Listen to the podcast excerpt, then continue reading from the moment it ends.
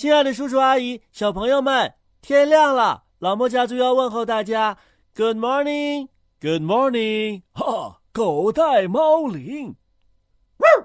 哎呀，小莫，怎么了？怎么了？怎么了？小莫啊，别哭了。爷爷，咖啡咬我了。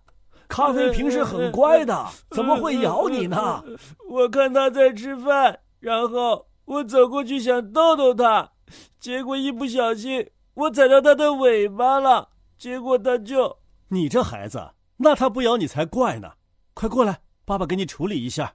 小猫小狗在吃东西的时候啊，可不能随便和它们开玩笑。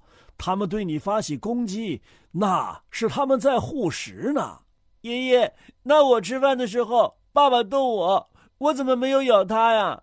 呵呵，你咬啊，你咬啊，咬了你就是小狗。哈哈，爸爸，我没有被咬破皮，是不是就不用去打针了？儿子，你要知道，中国每年狂犬病的发病。位居全球第二，仅次于印度，这么高啊？对呀，狂犬病一旦发病啊，死亡率几乎是百分之百。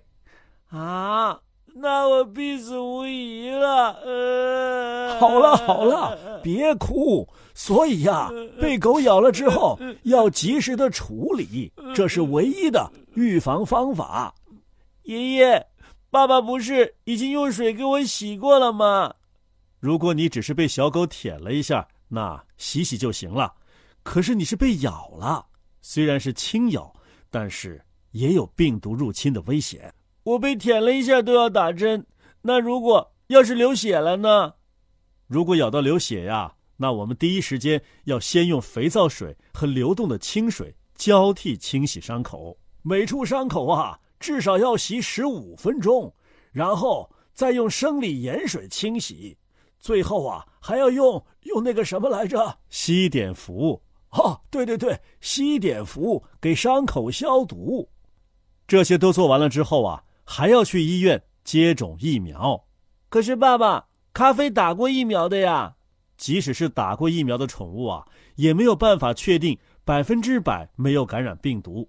可是狂犬病的死亡率啊是百分之百，所以。无论是被小猫小狗咬了，还是被他们抓了，可千万不要瞒着爸爸妈妈，要让他们赶紧带你去打预防针。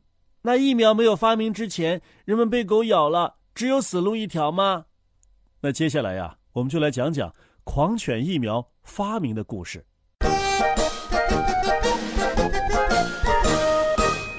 这个故事啊，要从一八八四年的。一次意外讲起，有一天中午啊，法国科学家巴斯德看到车夫火急火燎的跑过来，请他去医院一趟，因为刚刚有一位五岁的男孩入院，经过检查，他正是一位狂犬病患者。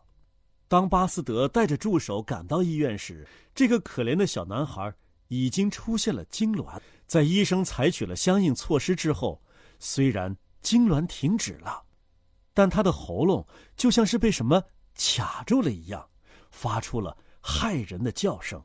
小男孩想喝水，但是却怎么也喝不进去，水直接从他的嘴里流了出来，还泛着白沫。过了一会儿，小男孩刚刚安静下来，结果痉挛再次发作。就这样。在一次又一次的痉挛当中，唾液堵塞了男孩的喉咙，他的呼吸变得困难，最终耗尽体力，窒息而死。面对一个年轻的生命在面前逝去，巴斯德决定啊，要为人类驱除灾难。就这样，在男孩死后二十四小时之内，巴斯德从男孩的口中取出了唾液。加水稀释，然后分别注射到了五只兔子的体内。不久啊，这些兔子都得了狂犬病，相继死去了。同样的，巴斯德又从这些兔子口中取出唾液，再次注射到新的一批兔子体内。结果，这些兔子也无一幸免，全死了。巴斯德用显微镜反复的观察，却怎么也找不到病菌。这意味着，面对狂犬病，他根本无从下手。后来，巴斯德渐渐的和助手发现，无论人还是动物，只要患了狂犬病，就必然发生痉挛。这样，他开始相信，病原菌可能是在动物的神经系统当中传播。于是，他将疯狗脑壳中的毒液直接注射到了其他动物体内，结果，被注射的动物不久就患病死了。实验证明，那种眼睛看不见的狂犬病菌就在狗的脑髓里。他还发现，最强的病菌能使兔子七天发病，最弱的病菌可迟到二十八天。有一天呐。他在实验室里发现，一只被注射过病菌的狗发出了一阵轻微的叫声之后，恢复了正常。再过一段时间，他们向这只病愈的狗注射了一针毒性最强的病毒。结果，几个月过去了，这只狗仍然健康的活着。经过反复实验，他最终找到了一种切实有效的。培养狂犬疫苗的方法，那就是从一只病死的兔子身上抽出脊髓，挂在一只微生物不能入侵的瓶子里，使它干燥萎缩。十四天之后，再把干缩的脊髓取出来，磨碎加水制成疫苗，直接注射到狗脑中。第二天，再用干缩了十三天的病脊髓注射进去，这样。逐步加强毒性，连续注射十四天，最后过一段时间再给狗注射致命的病菌，结果狗都不再发病了。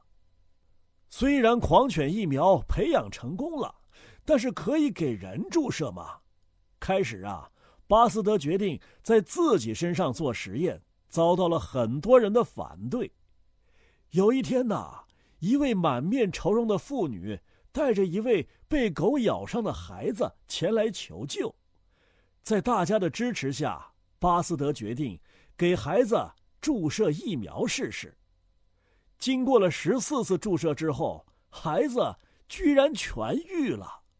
这个消息瞬间传遍了欧洲，巴斯德也收到了来自各国的贺信。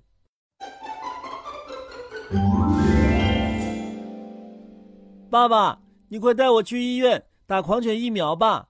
哟，这回不用爷爷和爸爸说了。嗯，我没想到狂犬病这么厉害。虽然它很厉害，但是魔高一尺，道高一丈。打了狂犬疫苗之后啊，它就 so easy。嗯，叔叔阿姨还有小朋友们，如果在和宠物玩的时候被他们抓了或者咬了，要记得像我一样勇敢。去医院接种疫苗哦！呀，你抓住机会就表扬自己啊！你这叫勇敢吗？那当然是了，小朋友们，勇敢的小莫要去打针了。我们下次节目再见！哈哈哈，快去吧，再见，爷爷再见。